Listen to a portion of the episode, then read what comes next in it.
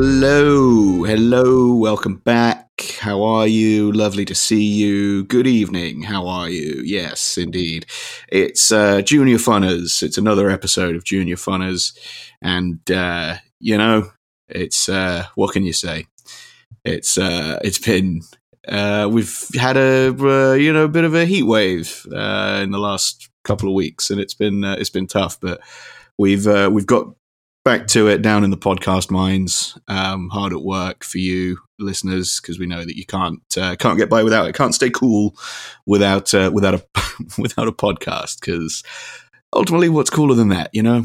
Um, so yeah, it's Junior Funners, the podcast about Arsenal, the only podcast about Arsenal, um, which is a football team, and uh, it's uh, it's it's done by me. I'm Ollie, and then it's also done by uh, Lawrence there. Hello, Ollie, and a big hello to you, listeners. Mm. Yes, welcome in, welcome in. Yes, there's plenty of room. Sit down. Um, yeah, and we uh, yeah we we talk about Arsenal and that, and uh, talk about some other stuff maybe as well. But uh, for the moment, we uh, we kick off with our we kick off. That's a that's Ah. a footballing Ah, yeah. uh, uh, term. um, uh, won't try not to uh, try not to get too technical. Try not to get too uh, you know too too too inside uh, for you know for our non-footballing fan uh, listeners. But uh, yeah, to to kick off means to start the match uh, traditionally by uh, making the first kick of the ball in the center circle on the halfway line, uh, and that indicates that the uh, the match has begun. So uh, we're going to do the podcast equivalent of that right now with our first segment, Arsenal news.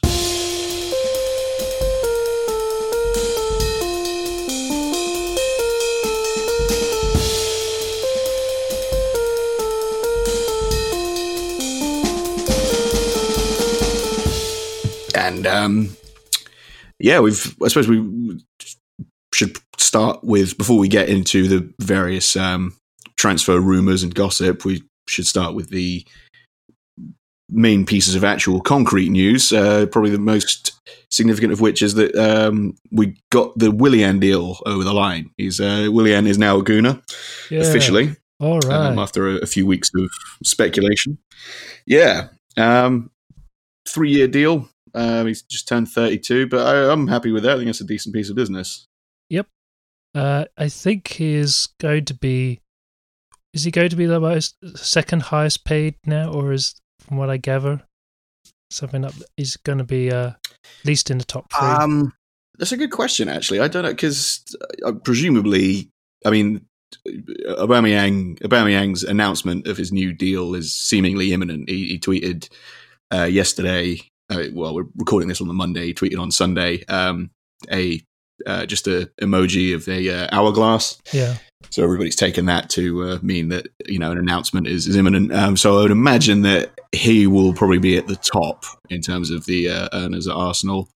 Um, and then it will be if we can't if we can't unload Özil, uh, then he'll unfortunately still be up there. And then yeah, then maybe it's Willian after that. I don't know. Yeah, probably. Um, probably will be. Yeah. Well, uh, there's transfer rumors, and then there's uh, members of our board who have been uh, let go. Uh, crazy weekend, another crazy weekend at Arsenal. Uh, what was it? Mm. I can't even pronounce his name. Raul Sol Lenny. Sol Lenny. Sol Solinai, yeah, I I have no idea. Um, yeah, the uh, the head of head of football, or was he the director of football? He's. There's there's two of them. the guy that's replacing him I think he. was the head of. I think Yeah, he was more in charge of transfers. yeah, I think he was more in charge of transfers. Yeah. and uh, yeah, uh, supposedly he was let go because he may have been, I was it overpaying agents or something like that, and Arsenal have had to like audit their all the expenses in Nic- Nicolas Pepe deal mostly because. Uh, and supposedly he may have been yeah, overpaying agents or something like that. I things going on behind if you scenes. can, if you can imagine such a thing, Yeah. over overpaying for Nicolas Pepe, um, if you can get your head around that. Um, yeah, I, it, yeah, sort of a, a, continuation of sort of what we were talking about last week. Really, the the weird, um, the weird situation at Arsenal where uh, everything seems to have gone like the you know the the players seem to have done everything uh, they had to do to keep everything rolling along as normal at the club. Um, and yet there's these big, you know, there's like the the big uh, round of redundancies that we talked about last week, and then yeah, um, director of football leaving and being replaced with the head of football, or vice versa, or whatever it was. Um, yeah, and then a big chunk of the uh, scouting network as well uh, being let go. It's uh, yeah, very very weird. And then on top of that, you got um, our friend Mesut Ozil, uh, who we mentioned a moment ago, um, coming out in an interview and saying that uh, first of all, saying that he he won't he won't leave. He he refuses to leave uh, the club. He he won't leave. Uh, only he can decide if if he's going to go or not, and he doesn't want to. Um, and then the other thing was that he uh, made a, a, very big deal out of the fact that he uh, was not the only player that refused to take a pay cut uh, for the the restart. Um, and uh, he uh, was annoyed that his name was the only one that came out in the press as having refused to do that. Um, but it's I. I don't know, man. It feels significant because he's the only one at the club making three hundred and fifty thousand a week. So, I, you know, if that guy's refusing to take a pay cut, that feels like that's more of a story than any of the other players that might refuse to take the pay cut. I don't know. Maybe I'm crazy, but um, yeah. Once again, Mesut Ozil endearing himself to the fans yet again.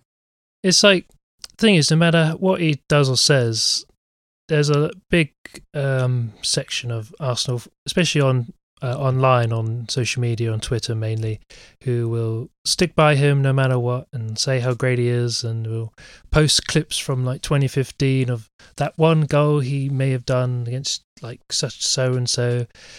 Yeah, it's like, but but look, but look at this. Do you yeah. remember when he did that five years yeah. ago compared to now, where he does doesn't play at all?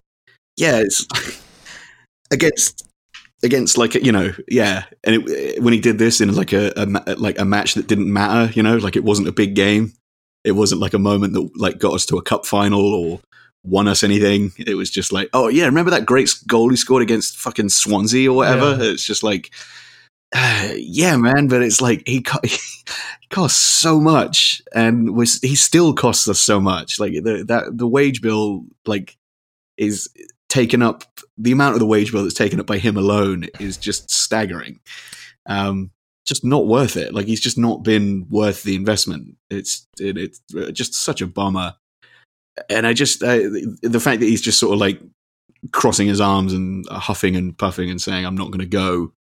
Um, it's just like oh, come on, man. You you got it. Like you know, as as my good friend Kenny Rogers once said, you got to know when to hold them. You got to know when to fold them. Exactly. And right now he's got to fold him. Yeah, he better get folded under that umbrella because uh, you know he's going to be under it for a long Ella, time. Ella. Yeah, going to be sitting there. The he's the new. Yeah. he's the new Wally with a brolly. Uh, yeah, I'm, yeah. I'm amazed.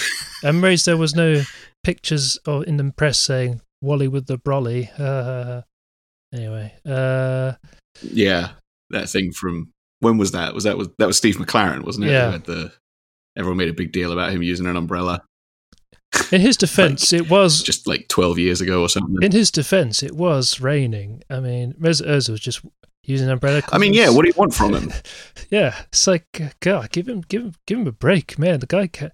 Uh, but uh, yeah, can't get that gorgeous head of hair wet. some some have speculated going back to um, the Raul Solhi uh, that some potential transfers like Coutinho, like he was a big part poss- in that possible move for Coutinho, and whether or not that's still on is still a uh, question mm. mark. Uh, there's also other rumors like Houssem Aouar, uh, uh, Lyon, is that his name?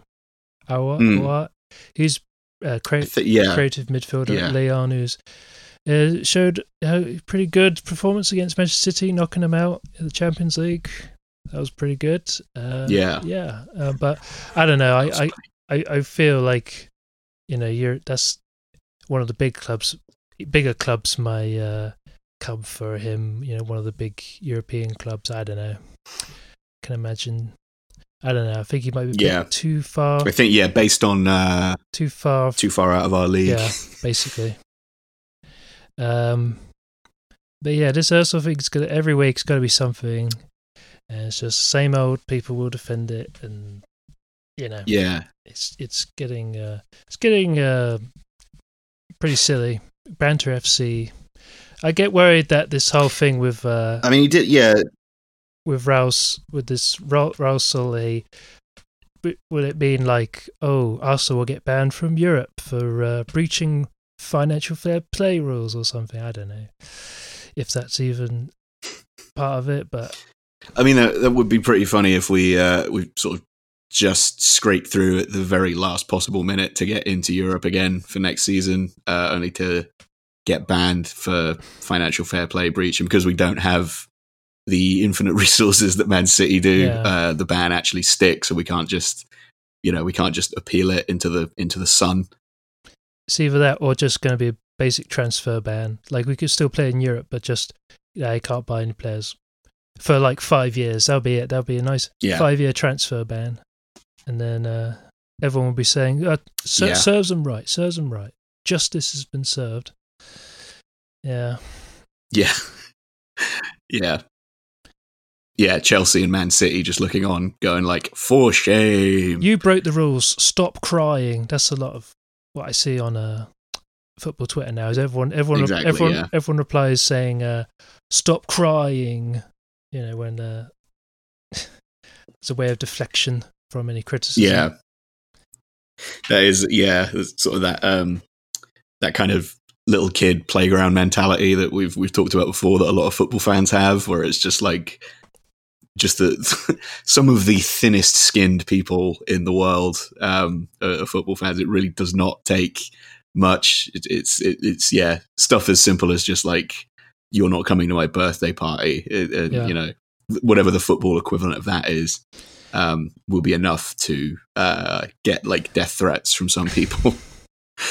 uh, yeah, but um, Well, Bernardo excuse me. Bernardo Silva, a Manchester City midfielder, in case you don't know who that is, uh, Bernardo Silva had a, a brief outburst Mm. after Manchester City's exit from the Champions League. It was something about Liverpool fans and saying, you know, get a get a partner, you know, find find a hobby. Basically, stop sending me uh, abuse and things. know. uh, yeah, that's uh, yeah. I mean, you know, is he wrong?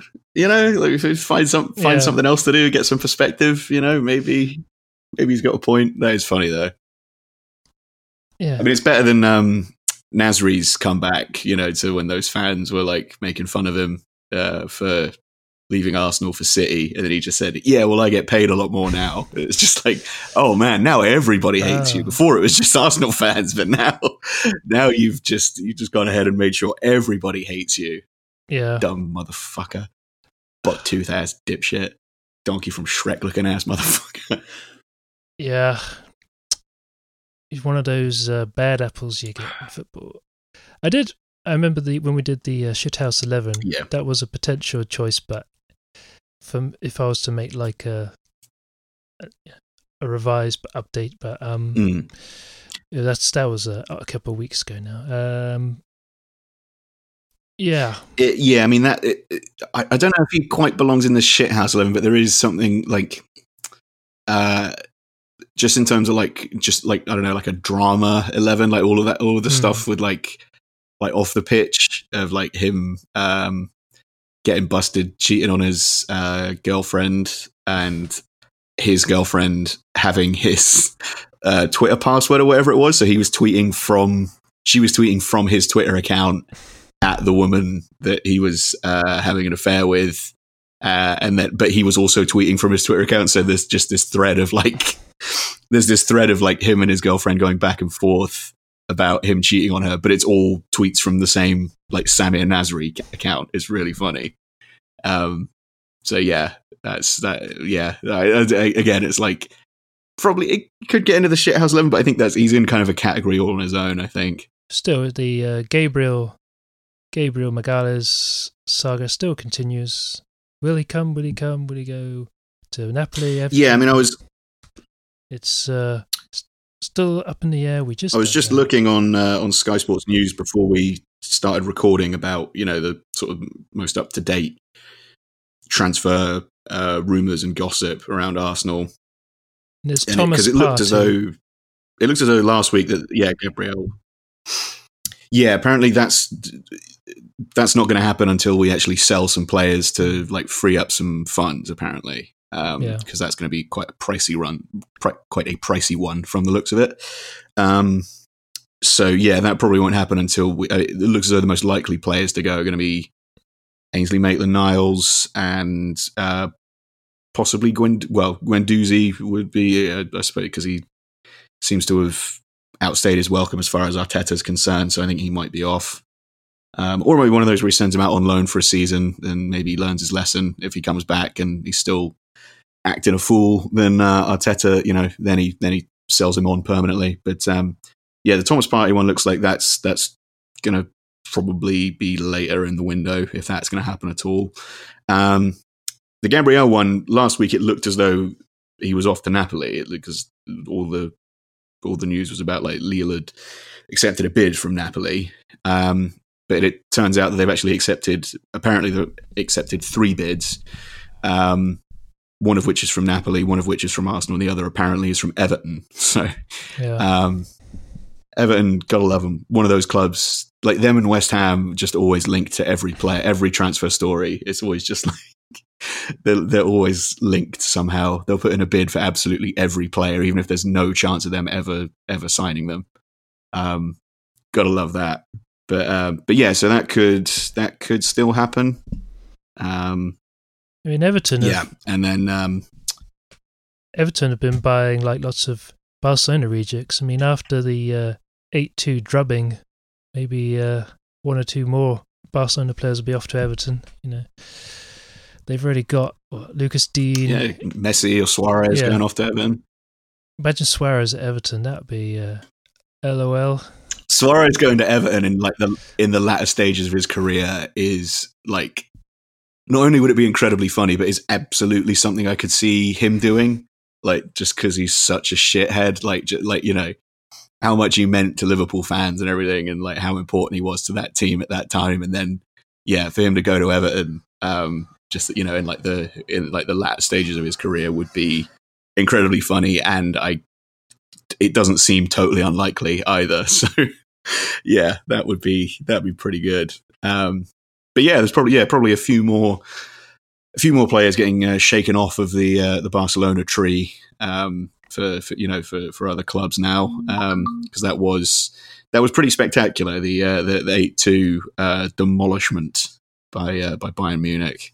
Um, it reminded me of the was it uh, the World Cup in 2014 when Germany Yeah. beat Brazil Yeah. seven one. Um, just an absolute bloodbath. It's a shame there were no Barcelona fans in the crowd. That would have been great to like see them all just completely in tears. Yeah, And then yeah, everyone just going ah, trying to jump on the pitch and fight the players. Yeah, Now you know how it feels. Have that more than more than a club. Yeah, exactly. banter club. Yeah, I mean, yeah, that was pretty pretty sweet to watch as an Arsenal fan. I mean, because we've suffered heavy defeats at the hands of both of those clubs. Um, so to watch one of them get absolutely eaten alive by the other was, um, yeah, was was pretty funny. and But, uh, um, yeah, there's a potential what Lacazette to Juventus. I mean, if we can get Aaron Ramsey back, I suppose there'll have to be certain sacrifices made because it, Yeah. he's not if he's not wanted at Juventus now that Pirlo's the manager. That's gonna be weird. Pirlo's the manager, uh, but if he's not wanted, then yeah. we should- Pirlo is apparently he is he's planning like a big clear out, and I think Ramsey is is part of that. So it is, yeah. I mean, you're, you're right. We should kind of, you know, be like, uh, come back, man. I think so. But uh, yeah, they are. They're apparently looking at strikers to partner Cristiano Ronaldo. So they're looking at uh, a few, a few players. Um, apparently, Ronaldo's first choice would be Jimenez uh, Wolves, Yeah. which would be interesting. I suppose he wants Um, like a proper. playing for for Juventus. I suppose he wants like a proper sort of target man who can he can just uh, live off of for like headers. Yeah, hold the ball up for him. Hold- yeah, he doesn't have to do all the Yeah. work. Do you want to come? Yeah. Do you want to come be my uh, be Um, my lackey? Anyone want to come be my lackey? Yeah. Yeah. yeah, be my uh, my wingman, but not really. Um, yeah, do all of, all of the work with none of the benefits. uh, yeah, so Lacazette is uh, yeah uh, possibly um, being looked There's- at at Juventus for for a move there, but I don't know. If we want, everyone's crying out for Aubameyang to just I play I- solely up front. Even though I don't know if he has, if he has to be the sole front front s- s- you know centre forward, like he would probably have to play like like a sort of like hold up play a bit more rather than which is is better when he's on that left side cutting in lot balls over the top. That's probably his best, but um, Mm. if he has to play as the just the sole striker up front, he'd probably have to you know play more like a you know traditional centre forward. Yeah, I think. Yeah, I think that's probably not, and that the the times where he has had to play like that, it's uh, not always worked brilliantly. He does seem to have a pretty decent partnership with Lacazette, and you know they're like they seem like good buddies and they they get along, um, which is nice. I, I would prefer not to lose Lacazette, but uh, again, you know, if if the if it has to be, you know, if he has to go in order for us to, you know, get the funds to make purchases elsewhere in the team that we know we need to make. I mean, at this point, you know, Eddie Nketiah has sort of proved to be pretty solid um, up front with Aubameyang and Pepe either side of him, or you know, or, well, any any combination of our, our wingers, basically, you know, Saka and Martinelli, or you know, any of those guys. Um, or yeah, Reiss Nelson, another one. Um, then so be it. I guess it's it's it's a bummer, but I mean, you know, it's kind of a similar thing as when when Giroud uh, left. It was it was sad, but it was like I guess guess it's necessary. Um, but yeah, um, and then yeah, I suppose the other transfer rumor is the the, the Coutinho thing where um, he is said. What do you say? Something about like uh, he doesn't want to make a decision until the Champions League is over. Yeah, Um, but he apparently is interested in, in coming to Arsenal. So I don't know. We'll see. Uh, that would be weird um, if he came to Arsenal, but meh, Uh, wouldn't I think he's wouldn't kick him out of bed. no. I'm just trying to think where would he play. I mean, he's not like super pacey. He's just he's you know all the technical ability in in the world, but it's just like if we Yeah. if Willian is going to play like I don't know whether Mikel Arteta wants to play him as more of a number ten attacking mid. Because if Pepe's going to be on the right, where would Willian play and where would Coutinho play? And then you know, It seems, yeah, it seems as though Willian is like basically going to be doing what Özil would have been doing. Um, it seems, yeah, I think he, the the plan is to have him through the middle. Um, so yeah, I, I don't know. Yeah, Coutinho, I, where would he? Where would he go? Um, yeah, I don't know. I don't know, but uh, yeah, uh, we'll see. I mean, that could. Uh, that's another one where it sounds like it could just be his agent, um, just saying a bunch of shit in the press to Mm. generate, you know, to try and get a bidding war between other clubs going. You know, it's like, oh, we're talking to Arsenal. You better act fast. And there's there's Wilfried Zaha go, What about me? Anybody? What about me? I, I'll come. I'll come. f- Yeah, yeah. I see the. Uh, that reminds me. Actually, I got to look up what clubs it was that he was linked with because that is. Um, I've heard like that's it. Yeah, Zaha wanted by. According again, this is per Sky Sports News. Zaha wanted by PSG, Dortmund, and Monaco, um, which uh, I I don't know, man. I, again, I feel like that's like that's Zaha's agent um, Yeah. saying that you know you can go to any of these clubs. You got you got to you got to get in quick and give us exactly what we want. Otherwise, he's get off to a much bigger club. I don't think he's um, that much of a tool to want to be at PSG. You know, PSG's chuck a block with uh, twats. Yeah, I don't think he's that kind of player. It's true. I mean, it, it- Dortmund would be. it's not as though Zaha isn't a twat though. So Yeah, he has his he has his moments, I guess. But I would prefer maybe Dortmund. But um, anyway, or if he wanted to come to us, I think yeah, Dortmund would make sense given that if if they need a replacement for Sancho, which it doesn't look like they will, um, then I guess yeah, he'd he'd be a good choice for for that. But yeah, I don't know, man. I I- like I said last week, if he goes if he goes somewhere, I doubt it's going to be anywhere. Uh, it's not it's not going to be PSG or Dortmund. I think it'd be probably yeah somewhere like somewhere Everton. in Turkey, maybe. Where, uh, yeah, yeah. I mean, they, I think they, they did bid for him last year, didn't they? So, yeah, Everton, West Ham, one of those teams. Yeah, I mean it's going to be one of those Well, things the- now. It doesn't uh, matter who we sign. The other, There'll be all the criticism. Is just what about the people that you sacked and such and such, and this it'll be. It's going to stay stay for a long time now. This uh, yeah. it's going to It, I mean, it, yeah, it's it's it's bullshit, and it is. It's I, you know, I, I I talked about it last week. It's like I can't. I'm not gonna try and defend that because it is. It's it's insane. It's it's awful. I, I don't think it, it's not right, and it shouldn't shouldn't be possible um, at this level of the game with the amount of money involved. So I really hope that they make that right and kind of walk, you know, do a U turn on that.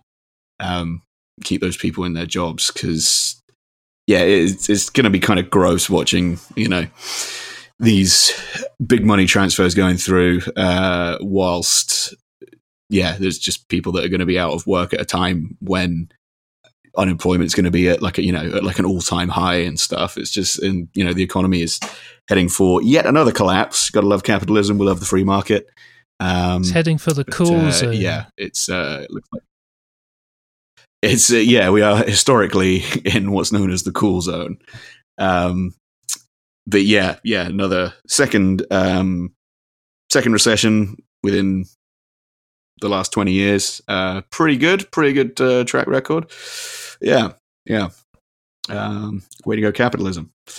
Um, but yeah, yeah. Like I said, it, I can't. I'm not it, it it's it kind of sucks being a, a football fan sometimes because it's just like you have to the weird tribalism of it all means you have to kind of try and you're supposed to try and defend your club uh, whenever people criticize them for anything and it's just that's stupid because sometimes they do bad stuff and it should be criticized. So yeah fuck that man. Yeah, and i hope those people do get their jobs back. Yeah. I mean, like not so much like Raul's, you know, solely because he's probably going to get uh, quite a big fat settlement. Yeah, Um, I would have imagined, but uh, yeah, all of the kind of all the other the, the the little people, all the people with you know, uh, for want of a better term, real jobs at the club. Um, yeah, make sure that those those people are, are looked after. Um, but yeah, yeah. Um, what other transfer stuff? was- I mean, oh, uh, Emiliano Martinez apparently is being uh, looked at by he reckons ten different clubs, um, which uh, again don't know if that's just his agent kind of trying to lean on Arsenal for a better contract, but maybe. I hope he doesn't yeah. go. Um, he's proven to be, you know, pretty. I, I, mean, we wouldn't have we wouldn't have had anywhere near the as, as good an end to the season uh, without him. So, yeah, we we need to keep him. I think a lot of this transfer window is just going to be keeping players. Um, uh, we you know we do need to strengthen and build in certain areas, but you know, signing uh, Aubameyang to a new contract is going to be that's almost like a you know a, a, a, as good as signing a new player in and of itself. And same with um, Dani Ceballos. You know that's that's the other thing. Yeah. Apparently, they're in advanced talks with Real Madrid uh, to loan him for another year, uh, which is better than nothing. I would rather you know they just go all the way and sign him permanently because I mean looks as though that's what all this is sort of building to. But whatever, yeah. If we get him for another season, that's great. Um, that's better than not having him, him at all. But yeah, yeah, Yes, that would be nice and good, and uh, yeah, I don't like We'd it. love it. I don't like We'd it it, when we, folks? uh, when good players are at big clubs and they don't get used and they just sit on the bench and they just come on like when the team's three nil, three nil up or something, or they're playing a, a lesser squad, a lesser team, and it's just it's just not not right. They need to be at a club where they they're playing every every week and you know to, Yeah. full potential. it is a bummer when that happens. And there's a problem. Like, I think like it's a problem when all these big clubs I feel can like- just hoover up all the young talent and then they just send them all out on loan to whoever. And mm, I mean, Arsenal kind of do that, I guess, Yeah. to an extent. But you know, we're we're not made of money like Man City or Real Madrid or whoever. a little bit, yeah. But um, it's uh, I think yeah, like Ross Barkley is kind of stuck in that zone at Chelsea, Yeah. isn't he? Like he's just he, every now and then it seems like he's going to establish himself in the team on a more regular basis, and then it's just like I don't know. Now that Willian's gone, maybe he will, but it's just like you know now he's up against like Mason Mount and players like that to try and and uh, Kante and stuff like that, trying to like get establish himself in that midfield. It's just like uh, no way. He's only ever going to be coming on as a like you said as a sub when the game's already won or starting in cup matches and things like that. Like you know, if he'd stayed at Everton, he could have been could have you know he could have been a legend. You know, been club captain for like a decade or whatever. I guess that's that's the dichotomy that a lot of those players face. You know, it's whether you want to say the big fish in the little pond or try and move on to uh, you know challenge yourself at the, the next level. Sometimes it works, and then other times, uh, yeah, you just end up like Ross Barkley or or, or Danny Drinkwater, hmm. um, who is, is he? Is he still at? Did he go to Villa? Was Yeah. that last. Do I am I remembering that right? That was the last we heard of him. yeah, he was at Aston Villa. Hardly, I don't think he hardly played. Don't know whether Yeah, wasn't he like suffering from I don't know, or um, he was getting into like fights. He was going out and got into a fight or something like that. I, maybe it was last late last year at some point. I think that was him. I can't remember. The, uh, yeah, that that might have been because there was a few. There's a few lads from that um, that Leicester team uh, that got involved in sort of uh, yeah, like nightclub uh, kerfuffles, shall we say? Um, yeah, I think Danny Danny Drink and what was the other Dan? It Danny Simpson? He was another one that uh, I think got caught having a fight uh, on a night out, and um, yeah, yeah, what a what a what a scrappy bunch of lads. But um, yeah, Danny Drinkwater is is um, definitely. If you look at pictures of Danny Drinkwater now compared to like the season that Leicester won the league, um, he's almost like he's definitely had like hair plugs or some kind of hair weave done. He like his hairline looks completely different now to what it did like five years ago. He's had that like Wayne Rooney, um, Elton John operation where they just sew a wig to your head. Need to look this up. Uh, yeah, just get confirmation. But yeah, he's I, I've, I've noticed that like in the, the few appearances he's made on the pitch in recent seasons, his hair looks very very different to how it did when he was at Leicester. Yeah, you can sort of see his hairline sort of been sort of slanted a bit. But um, Yeah, it's mysteriously gotten his hairline's mysteriously gotten uh, lower and thicker. Um, you know, as typically happens with you know men as they get older. You know, my hairline is is almost down to my eyebrows now. Now I'm so old. Oh, yeah. I'm having, I have this one strand of grey hair on the front now. Oh, God. Oh, God. Uh, you gotta hope that develops into a streak. That'll look cool if you could just get like one silver streak uh, across the front of your in your in your sort of hair your emo hair swoop that you're you're getting. I want it, uh, it's not, I wish it was, it would stay, when I push it back, I wish it would stay qu- qu- coiffed. And it keeps flopping forward. Um, yeah. Yeah, you gotta you gotta get some product, man. That, that stuff Mm. doesn't happen naturally. You gotta you gotta work at it. Yeah. I've got a volumizing mousse that I like. I've, I've sort of settled on that a couple of years ago, and that's that's worked for me. Mm. I need something that moisturizes it, keeps it from getting all horrible dry.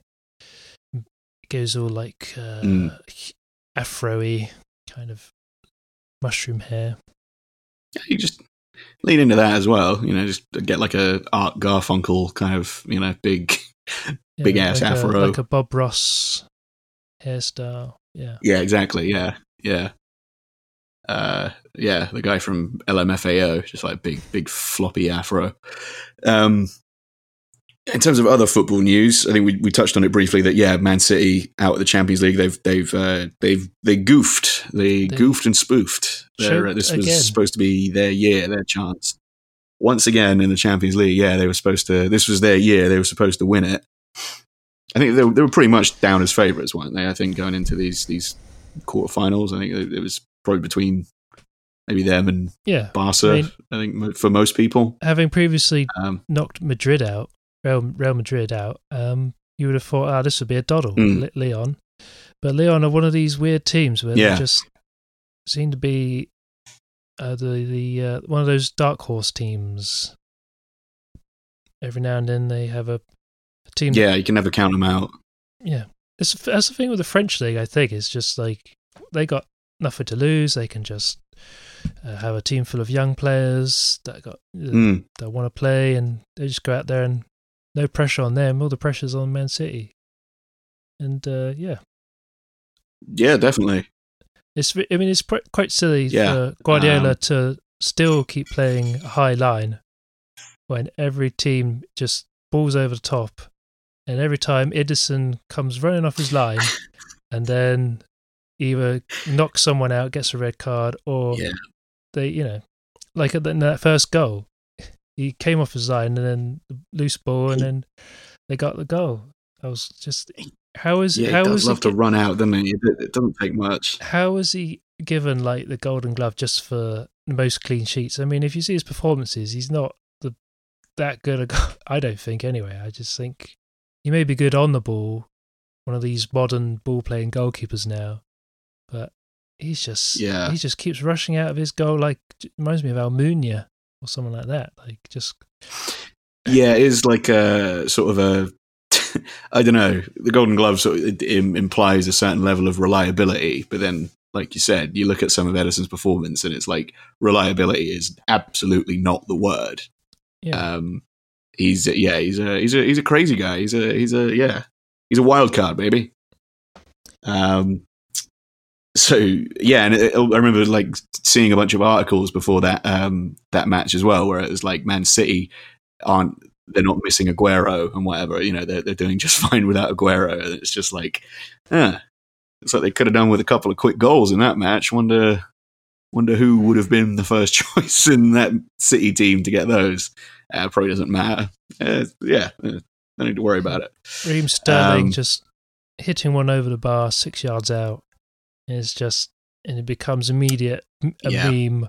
Well, that's that's why Harry Kane didn't uh, pass him the ball. He was just you know didn't want to embarrass him because he knew he was going to hit it over the bar.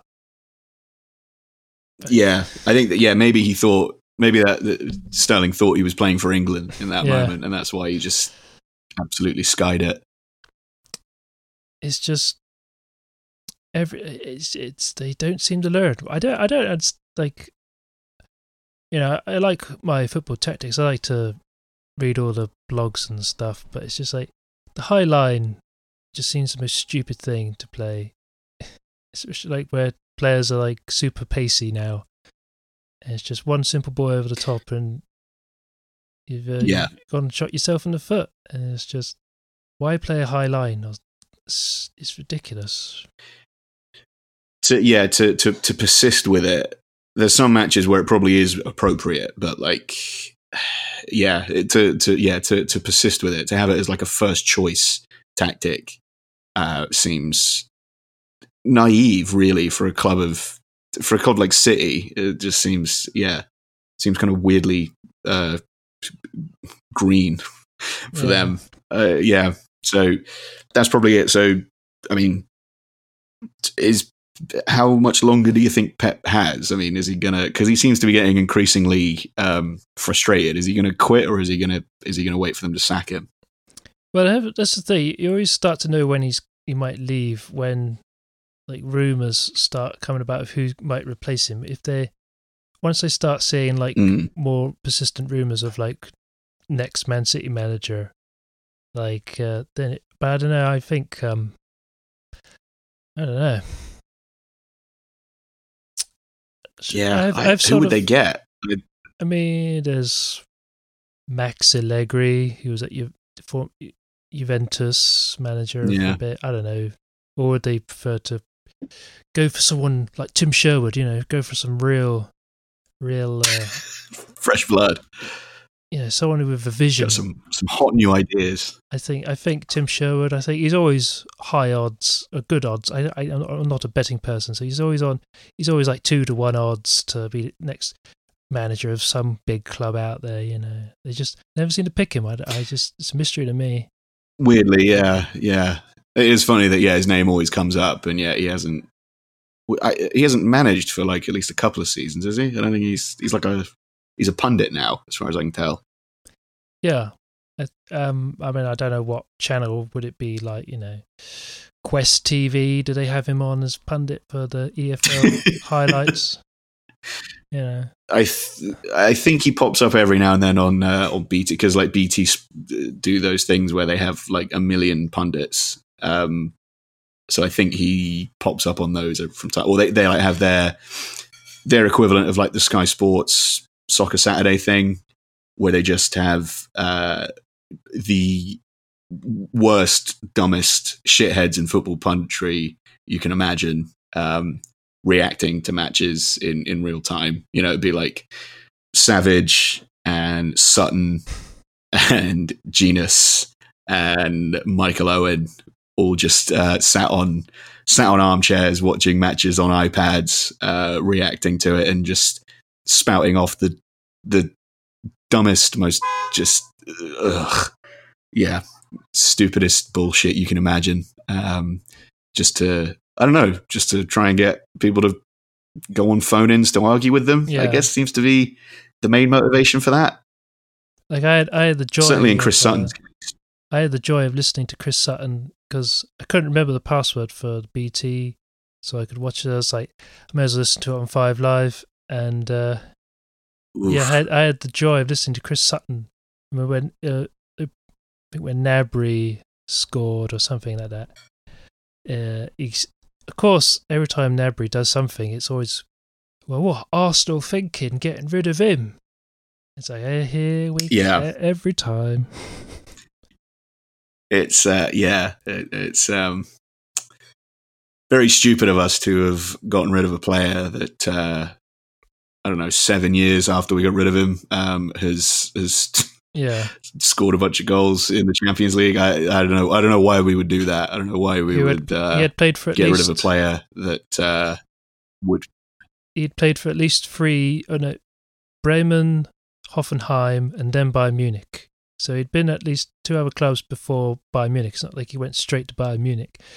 Anyway, um, Yeah, I'm amazed that no one brought up uh, Reine-Adelaide, who is a Lyon player. He, uh, I think he got yeah, he was he was, and I'm just surprised no one had brought that up. Like, oh, another Arsenal player that uh, Arsenal let go. Oh, just shows how rubbish they are. Blah blah blah blah blah. Like, mis- hmm. yeah.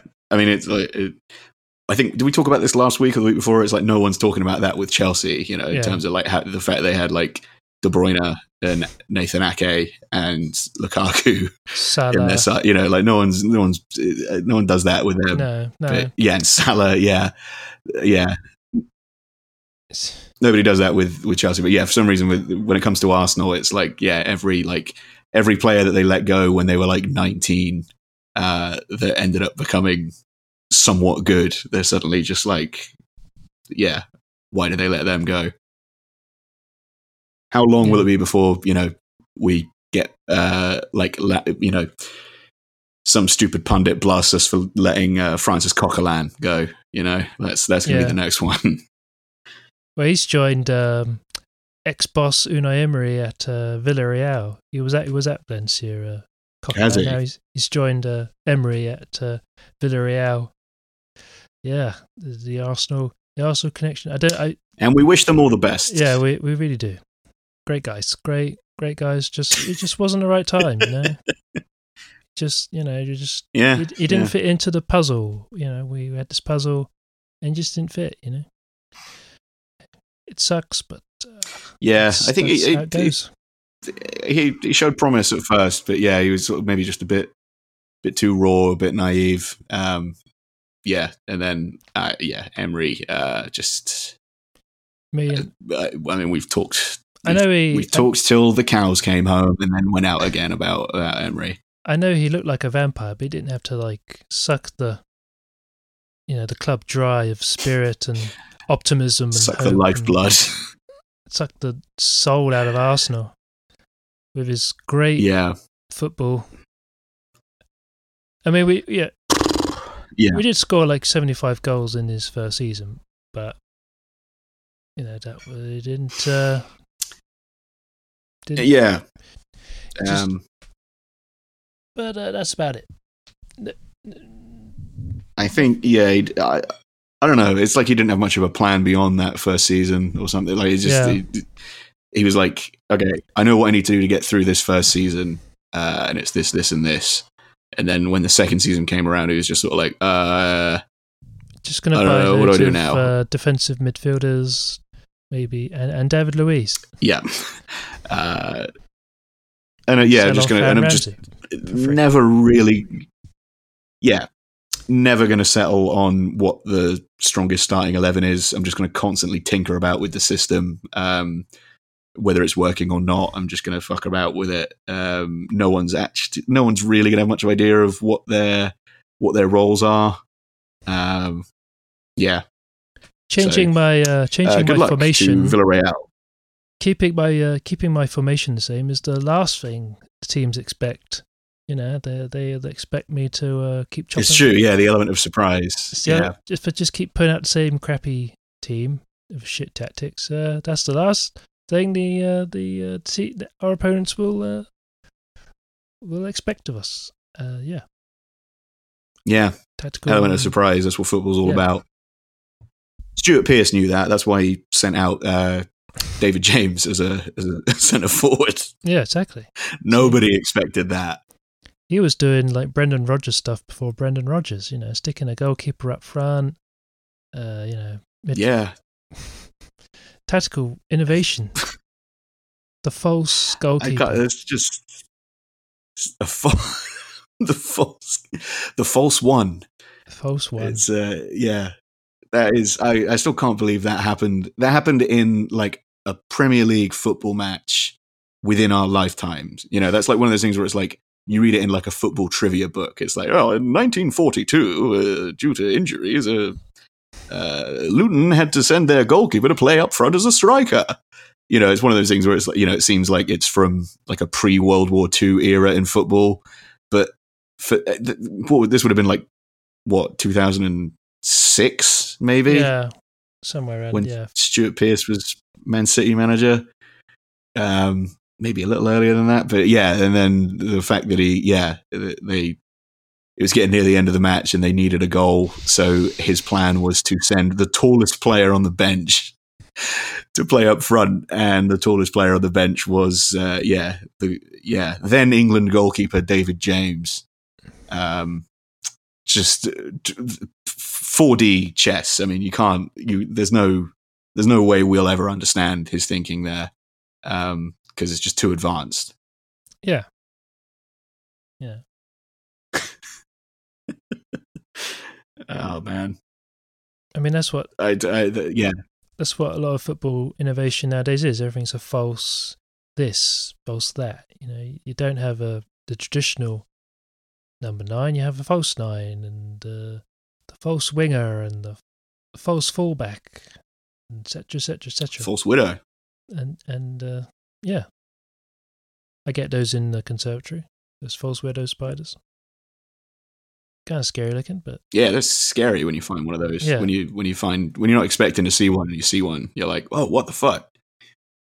I had a jumping spider. with the brown markings on it. I had a jumping spider in my room yesterday. That was never seen a jumping. So I didn't think we had those in this country, but we turns out we do. Yeah. Spider watch. Oh yeah. Check your yeah. Check check yourself for bites. Make sure you're not uh, yeah. You know, Yeah, turn I'm into some kind of uh, spidered spidered man. Yeah, I wouldn't want that. That would be because being a male spider, it's uh, not to not to start getting into gender politics, but uh, being a male spider, you know, once they've uh, done the deed, they get eaten. You know, it's it's uh, well, I Mhm. suppose they've I suppose they've done their bit. I suppose it's fair, maybe. Yeah, I mean, really, what else is there? Like, it, it's not like they're the only ones that can build webs, you know. Yeah, But yeah, that's that concludes the uh, the, the the Jordan Peterson uh, segment of the podcast. yeah, exactly. Uh, the male spider gets eaten uh, after it. Uh... Why does he sound? He's like, like, that? uh, he's got like brain damage, right? Isn't he? Because he was he was in like some like a medically induced coma or something. Like his his daughter basically kidnapped him, took him to Russia, and he was undergoing like experimental treatments for. I think he, he developed some kind of pill addiction, yeah, and uh, part of the treatment was to like put him in like a medically induced coma for like 30 days and he woke up and he's got brain damage um so it's just like yeah his, his daughter's just like slowly killing him like after after convincing him to do this like that weird like all uh beef diet that they wrote a book about. Yeah, the cover of which is absolutely insane by the way. It's like the two of that like they're both in their like swimsuits but they're clearly photoshopped from different pictures. It- it- it's just insane. Um but yeah after she convinced him to like do that all meat diet he uh yeah he ended up having to like go on a bunch of meds for uh like stomach problems he was having and i think ang- he was like getting really bad like really severe like anxiety and stuff and then i think his wife got ill. She got like diagnosed with cancer or something and so his anxiety got a lot worse so he went on like stronger meds which he then got addicted to. Um and then yeah his daughter basically just shoved him on a plane took him to russia and uh, put him in a coma um so yeah uh, but that's yeah uh, just you know again this is why 4D don't. chess will never will never will never approach that level of thinking. this is why you just don't interact with these grifters online. You just oh, it upsets me so. When Yeah. people get sucked into this, and then you think it's oh oh, have you heard this guy? He's really like no, don't stop it, don't don't do that. Yeah. Anyway, Yeah, all of those guys. Like it, it's yeah. Who there was someone that did like a really stupid tweet where it was like, "Where, where is the left's version of Ben Shapiro or whatever?" It's just like, I, it's, why would you want that? Like what? Like where? Yeah, where where is the like shameless grifter Yeah. on the left? Like why why why should why is that something anyone should aspire to? It's such a weird thing. I I could I could be that. I could be the uh, the uh, Oh yeah, it'd be so easy. I mean, I mean, there's so many of them. I mean, yeah, you it's, just it's you just be- quote tweet. Um, no, you can't. Who's no? I need to. I need to be constantly quote tweeting somebody. I mean, he constantly is replying to uh, Alex Alex Ocasio Cortez. I need who's Yeah, a lot of those guys do. like I, So many of those like uh, far right guys are like Yeah. super horny for, for AOC. um, I- they're just I can't be yeah, constantly like quote tweeting. uh, who Ann Coulter. I can't be quote tweeting. She's like, no, uh, the uh, what about the, the the the gun girl? Maybe the, Oh, the one that shat herself. yeah. I don't know. Yeah, You're like, yeah,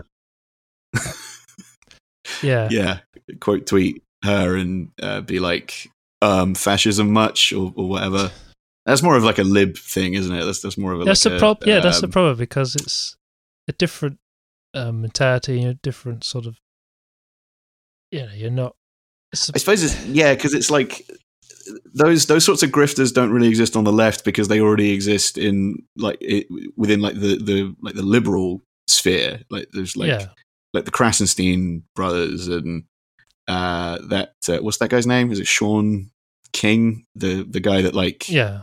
sets up all those like GoFundmes for Black Lives Matter and then just just takes the money. Like he sets up all these like yeah, all these uh GoFundmes and charity things for uh yeah, like like Black Lives Matter and what was the other? There was another one that he like uh, but yeah, and then it's just like he just closes them down and then uh the money is just never seen again mysteriously. Like he'll raise like tens of thousands of dollars and then just run off with it. And people still keep giving him money. Um, yeah, like all of those those sorts of people kind of already exist as a, I guess, like a bizarro version of the right wing grift.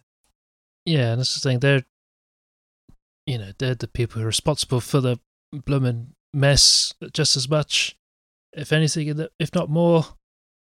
I'm getting on my high horse again. Yeah, I mean, you know, we're we're kind of, uh, you know, like we're kind of like South Park in that we can we can make fun of both sides. Yeah, you know, we're- like we we actually think that uh, there's there's stupid people on both sides. Okay, Yeah. so like actually like You're both cringe. caring about anything or believing anything. Exactly. Yeah. Yeah. Exactly. Black Lives Matter. Yikes! That's pretty cringe, bro. You actually care about something. That's pretty. Yeah. It's pretty gay. It's pretty pretty gay to care. That's, that's sus. Caring about things. That's a female trait. That's sus. We need we Um, need that Gen X yeah. nihilism. That's what we need.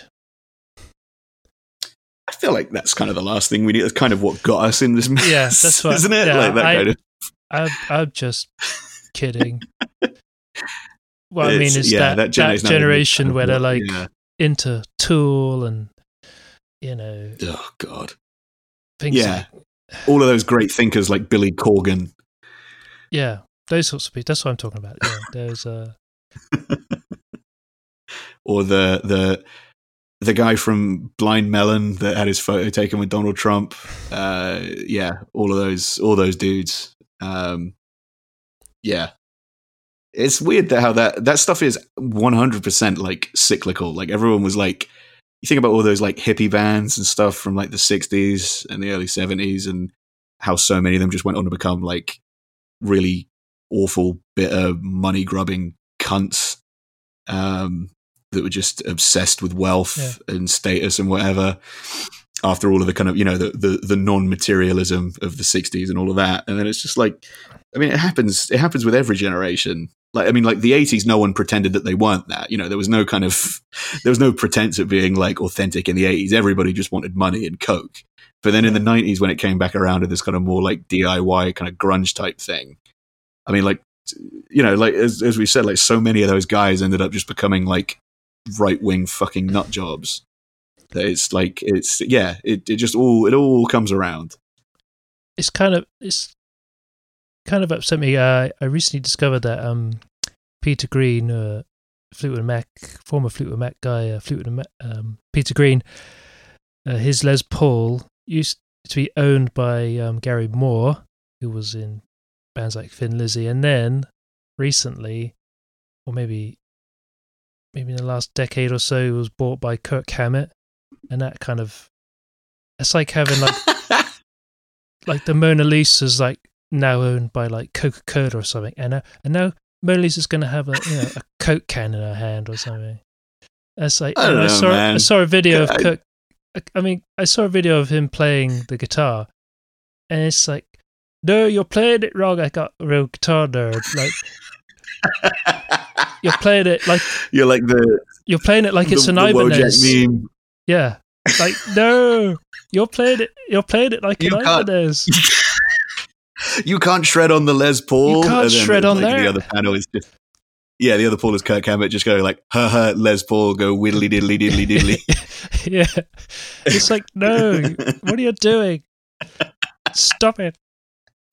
Like, You're not playing the you blues. can't you can't shred on the you can't shred on the Les Paul or Rooney. I was like, man, I'm so I'm so outraged. Metallica. I got as as a counterpoint to that. I was uh, I was in a, a cab earlier this week, and the cab driver um he had like it was his own music as opposed to like the radio station. It was on shuffle, and like the orchestral version of "Battery" by Metallica came on. oh, I was like, it's pretty badass. It's kind of weird that like.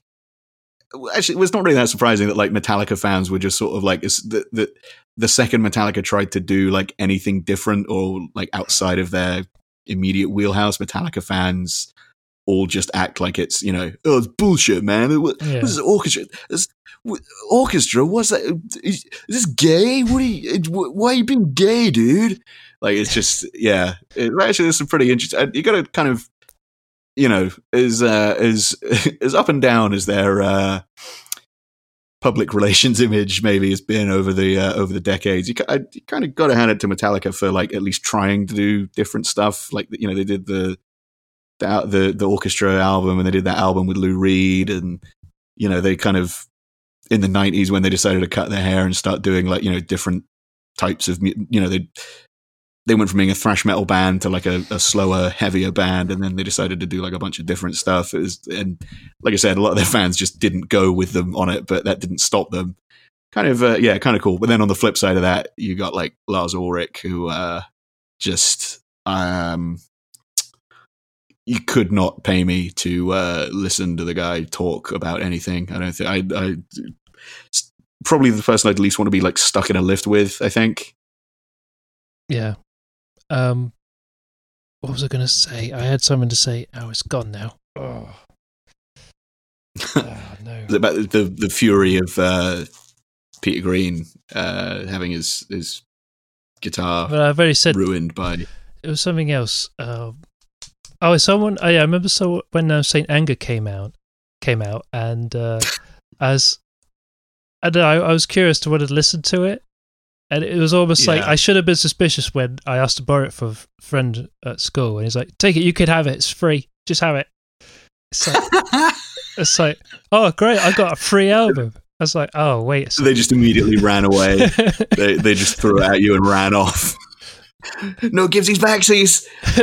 It's like, oh, But that's at least I did. again, that's another thing where it's like you know they they decided to they did an album where they just decided like okay we're going to make an album uh, with no guitar solo. We're you know we're like probably the most famous heavy metal band of all time, uh, and we're going to do a whole album with no guitar solos.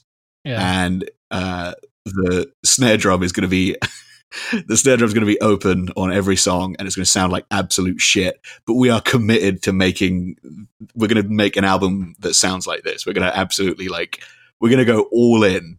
We're going to go pot committed on this awful sounding album. Yeah, um, with its uh, you know as, as bad as it sounds you've also got like the awful lyrics as well you know friend tick tick tick tick tick tick tock. I have. I think I got it, and it came with a second disc where they sort of they're playing it in the studio. Like, yeah I still have that somewhere. Oh my god. my lifestyle determines my death style you know it's pretty deep I, I, it's like oh man that's the one thing I don't have on my iPod is Metallica. It's like I'm amazed I I've just, I don't have any.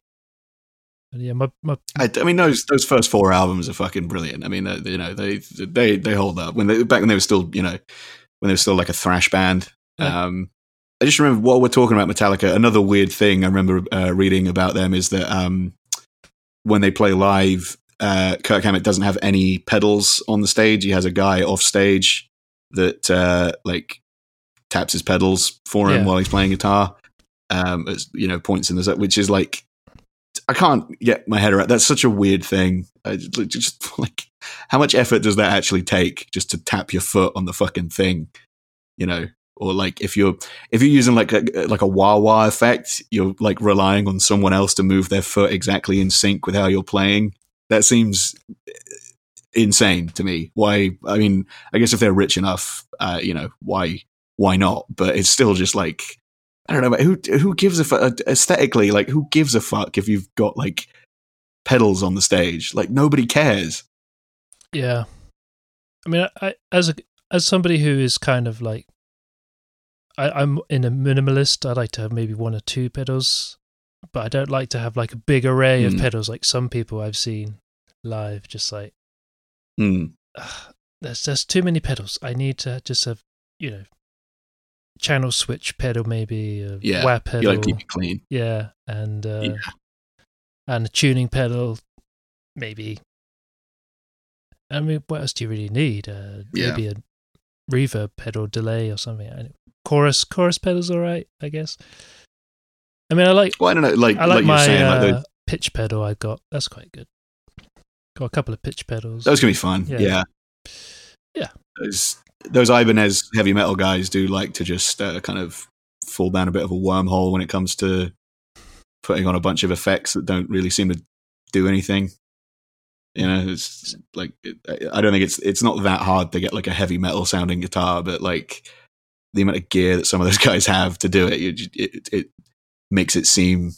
I don't know. It, uh, maybe it is just like a status thing, and it makes it seem a lot harder than it is. Yeah. like they're the only ones that can do it. Um, Um, just gonna take a, a, a brief break in the action, and uh, we'll be back with uh, the next bit.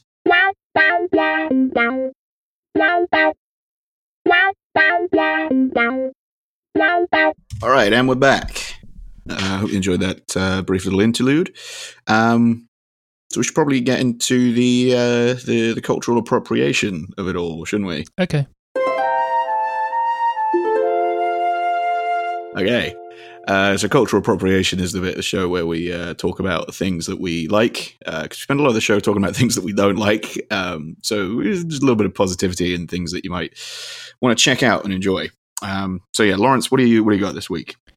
Well, I'm going to stick with me uh, Fleetwood Mac stuff, and I want to talk about uh, another ex-member of the band, uh, Danny Kirwan. I've talked about him before, but I don't think I've talked about his solo stuff. At least I hope I haven't, because uh, I really enjoy. Um, he made only three albums I, since he left the band, and uh, Is he still with us? no, he, he died uh, in 2018, unfortunately. Ah, Um, R.I.P. R.I.P. Danny Kirwan. And uh, but uh, Bless up, bless up, Danny. he made two albums, uh, three albums, but they're not very widely available. But they are on YouTube, and uh, somebody has uploaded all three of them. It's like an hour thirty long. And uh, if you're interested and you want to check out, I mean, I would. The first album he made, second chapter, or I think it got changed to uh, Ram Jam City for some people, but it's more or less the same songs, I think. It got re-released in 2000 as Ram Jam City, but it's the first album, second chapter. It's a pretty good record. Uh, recommend that Hmm. this week. Um, and not really a whole lot else for me to recommend. Unfortunately, just the one thing. Okay. Uh, yeah, I mean, we've sort of kept our streak going of, uh, yeah, uh, Fleetwood Mac uh, chat uh, going. Uh, I don't know how many weeks in a row this is now, but uh, but yeah, there's no no other Bigfoot content you wanna you wanna recommend? Uh, uh, not uh, right now. Unfortunately, there's not a. Again, it's very uh, it's very silent at the moment. Whole Bigfoot thing, but He's probably in isolation Yeah. because of the because of the COVID. I hope so. I Hope he's uh, Yeah, wearing a mask shielding. and washing his hands and That's what it is. No one can recognize him because he's wearing the mask. Exactly. It's genius. He could be anywhere. he's wearing like a mask with like you know a pair of uh I don't know camouf- yeah, camouflage mask. He just blends in. Can't see. him. Yeah. Yeah. He's got like it's it's like a the mask has like a big picture of like a mouth doing the soy face on it. He's just walking Yeah. around. People think he's like one of the um what are those brothers that everybody hates? The the uh Not the Jedward. McElroy brothers. Oh, Jed No, not Jedward.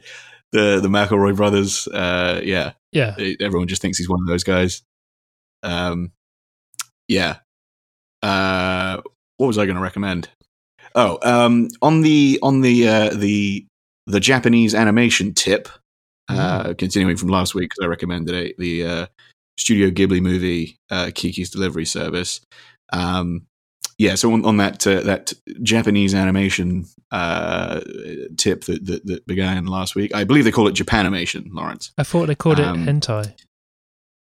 It's uh, that's, a different thing. Oh. Hentai, hentai can actually hentai can actually be Western. Uh, so to Oh. imply that it all comes from Japan is actually very reductive. S- uh, oh, so oh. that's that's really quite unhelpful, Okay. actually, Uh, um, for, oh you dear. to, for you to say that. Um, uh, but uh, yeah, I, I recommend a um, another uh, Japanese animated film uh, called Paprika. It's uh, I think it's on Netflix. It's probably on one of the streaming services. I think you might be able to rent it on like Amazon or something. Um, but it's yeah from um, uh, sort of early mid two thousands. It's uh, a it was a very big influence on uh, Christopher Nolan um, when he was making Inception, apparently. Which, if you watch it, you can kind of see there's a lot because it, all a lot of it takes place in dream sequences. It's all about a uh, a machine um, that is used in therapy to by doctors to see their patients' dreams. Uh, and the therapist can enter the dream with them and stuff, so they can like analyze it in real time. But the technology falls into the wrong hands, and someone starts uh, wreaking havoc in people's dreams, and the the line between dreams and reality starts to blur, and it's uh, yeah, very very uh, weird and trippy in places, and brilliantly animated. Um, and it's I don't think there's an English dub of it. I mean, the version I saw was all subtitled, um, so you, you might have to. I'm sure someone out there has made a dub uh, of it. Um, but yeah, once again, the classic dubs versus subs debate rages on. Uh, but yeah, I saw the, the sub subs version, and it's very good. Um, and it's uh, yeah, yeah, like I said, you can sort of see where there's a lot of like visual cues and stuff from uh, from Inception. Uh, you know, there's like a there's like a scene in a corridor that goes all you know, there's a guy running down a corridor, and then the corridor goes all fucked up, like in like in the in the movie. Um, it's yeah, it's uh, it's cool as hell, and uh, yeah, it's called Paprika. Check that out. And my other recommendation will be uh, it's a, a, a classic album, a classic hip hop album, but you know you got to revisit the classics just so you don't forget how good they are. Um, I'm going to recommend Liquid Swords by GZA, the genius from uh, from Wu Tang. Um, part of that first wave of solo albums that all of the Wu Tang members released after the the first Wu Tang album, Enter the Thirty Six Chambers, um, and it's uh, it's great. It's it's produced by by RZA, and there's lots of kind of you can kind of tell he's in a a more experimental mode. There's lots of kind of some of the beats are kind of uh, kind of wonky sounding, and there's there's some synth work on there that's a bit weird and kind of like it was all done in one take. But that kind of adds to the charm of it. You know, there's sort of a bit of a a bit of a kind of a lo-fi um, uh, vibe to some of the some of the tracks. That sounds like, it, like I said, it sounds like they they're literally like banging the album out in an afternoon. Um, they're just trying to get everything done in, in one take, and it, it yeah kind of adds to the, the charm of it. And GZA is you know probably uh, arguably, I think he's sort of considered by most to be the best lyricist of the uh, of, of the Wu Tang. Um, and so he's yeah just yeah real really great storyteller, really smart rhymes. Um, pretty much all of the Wu Tang Clan um, make guest appearances on there. Uh, you know, one form or another. But uh, yeah, check that out. Liquid Swords from 1995, I believe. Um, it's all on all on Spotify and whatnot. So give that a listen. Yeah, yeah, punk. I was going to make a joke recommendation. Uh, I recently found out that. Uh, do you know who um, Scarlett Moffat is? Yes, from the the Gogglebox. Yes, she apparently has a podcast on the BBC Sounds called uh, "State um, Scarlett Moffat Wants to Believe," where she talks about conspiracies with her boyfriend, conspiracy theories. Wow. She talks about the moon landing and whether or not the royal family are lizard people and things like this. As I was listening to it, I was like, Oh, wow. "This is great. This is on BBC's at like."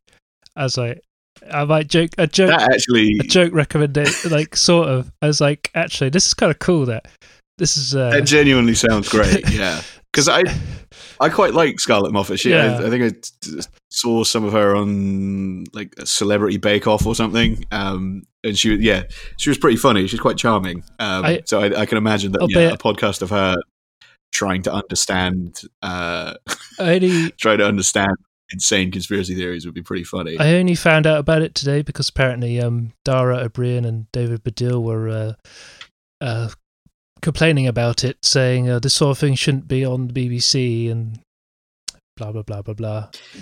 it is weird that it's a BBC uh, podcast. I mean, because that is like a you know you kind of it, it sort of crosses over into like a Yeah. well, this is technically funded by the taxpayer, so that is yeah, that is a bit weird. Um, maybe take that one to Patreon, Scarlett. You know, there's plenty of people on there that would uh, lap that shit up.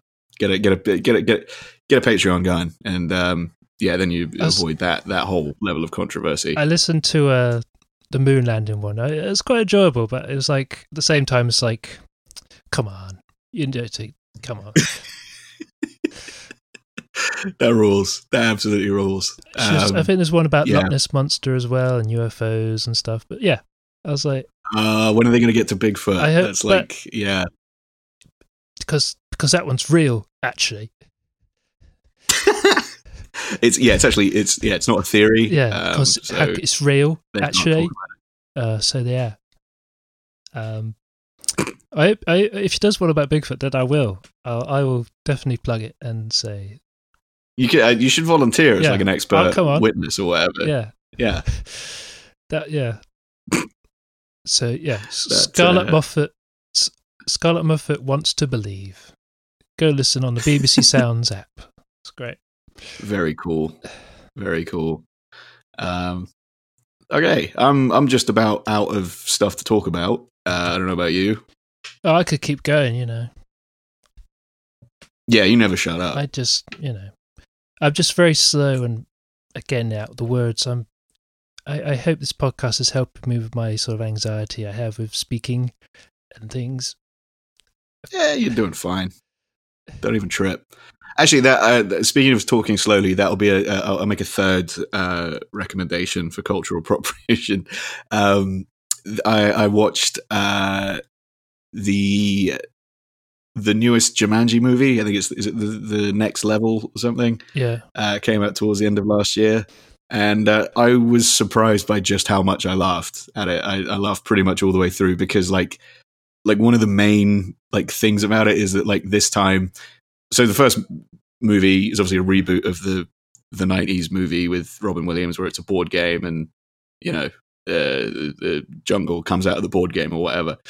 Um, they rebooted the movie a few years back, and it's a video game where like kids get sucked into the video game, and then you know the characters in the video game are played by Dwayne the Rock Johnson, Jack Black, Kevin Hart, and Karen Gillan. Um, and you know whatever that premise would have probably been. That premise would have been hack if they'd made a sequel to Jumanji in the '90s. You know, it's like, oh, now it's a video game. Um, but they did it pretty well. There's some good stuff in that. But this second one, um, like it's the kids get sucked into the video game again, but also one of the kids' uh, grandpas, who's played by Danny DeVito, and uh, his his friend, who's played by Danny Glover, gets sucked in uh, to the game, and it is there's something very funny about like uh, like two two like old crotchety dudes uh, like just that don't understand the concept of a video game at all um, having to like work their way through this new world and stuff and it's like it, it's it's also i mean it works on a few levels because you've also got like uh, dwayne johnson having to do a danny devito impression and kevin hart doing a danny glover impression which is very very fun because i sometimes kevin hart's sh- shtick can get a bit um get a bit old you know? It's like if you know if you if you like watching kevin hart like shout then fine. Um, but sometimes that can wear a little bit thin. But in this in this movie he is he's doing like a Danny Glover impression. He's talking very slowly, and it's like he pisses off all the other characters because he never gets to the point and just talks incredibly slowly, kind of like what I'm doing right now. Um, but it, yeah, so uh, Jumanji, the next level, check that out. It, there's there's a lot of like I said, I, I was surprised by how much I laughed at it. There's there's some really funny stuff in there. Mainly, like I said, mainly because of Danny DeVito and Danny Glover, but uh, the, the the two Dannys.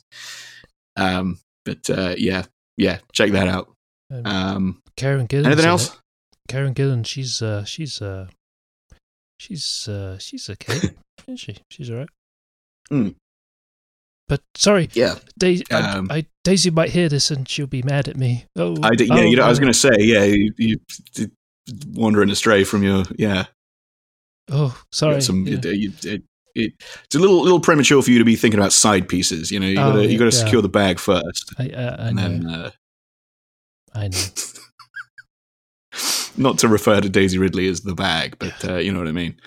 Um, yeah, I, yeah. I, Karen Gillan is is is funny in it. it it's weird seeing her with an American accent because obviously she's Irish. It, it kind of, it, but she does a good job. Um, yeah. We got anything else? No, I don't think so. Okay. My throat's So, starting to go. Uh, if you want to, if you, we'll let you get some water in a second. Um, if you want to ask us a question or send us something nice, but only nice things, please don't send us anything bad because our fragile egos truly cannot take it. Um, email us at juniorfunners at gmail.com. Uh, any comments or questions there, welcome. Like I said, as long as they're nice. Uh, and then uh, follow us on Twitter. We're at Junior Funners, and we're also on the Facebook as well. We've got a Facebook page, and it's uh, called Junior Funners, and it's nice. Uh, and we, yeah, we post episode links and stuff there uh, to keep you updated. You can subscribe. You can write us a review if if you want to do that. I think that helps us uh, get the brand out there. Question mark. We don't really know much about podcasting. We've sort of felt our way in the dark up to this point, up to you know nearly 30 episodes worth of content, but we don't really know much about how to do it. Um, but yeah, yeah, if, if you want, yeah, if you want to hear more from us, do any of those things. Otherwise, uh, bye.